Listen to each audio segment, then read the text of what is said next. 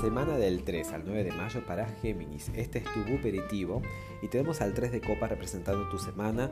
Eh, eso habla de amistades, de, celebración, de pasarlo bien. En este, puntualmente en esta versión del 3 de copas vemos una luna llena, entonces puede que algo concluya, algo se termine, algo se redondee, se corona algo. Entonces eso da suficiente razón. Cosecha, es temporada como de cosecha, en el que decís, wow, acá tengo el resultado de un trabajo y razón suficiente para celebrar, para compartir.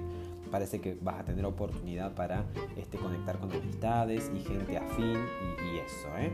El consejo te lo da el 9 de espadas, que te indica siempre ver la luz, que no le des más entidad a los pensamientos negativos, que recuerdes que todo está mucho mejor de lo que parece, ¿eh?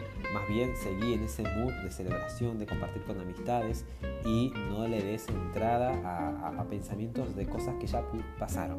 ¿eh? No te lamentes de nada porque todo fue en su tiempo y forma e incluso lo que te, lo que te suceda ahora es también funcional a tu evolución.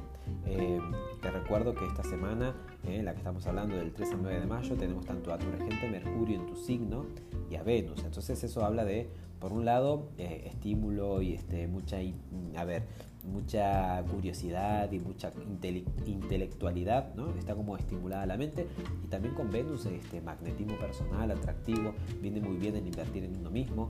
Así que las cartas de alguna manera están resonando y por favor no olvides esto de... Eh, de no darle cabida a los, a los pensamientos negativos porque por más que se presenten, tenés que saber que todo está más, este, más bien ¿eh? o mucho mejor de lo que te cuentan esos pensamientos. ¿eh? Las cosas están bastante bien, así que en todo caso, eh, quédate con eso. ¿eh? Recordá eso cada vez que te, que te venga una impresión así negativa.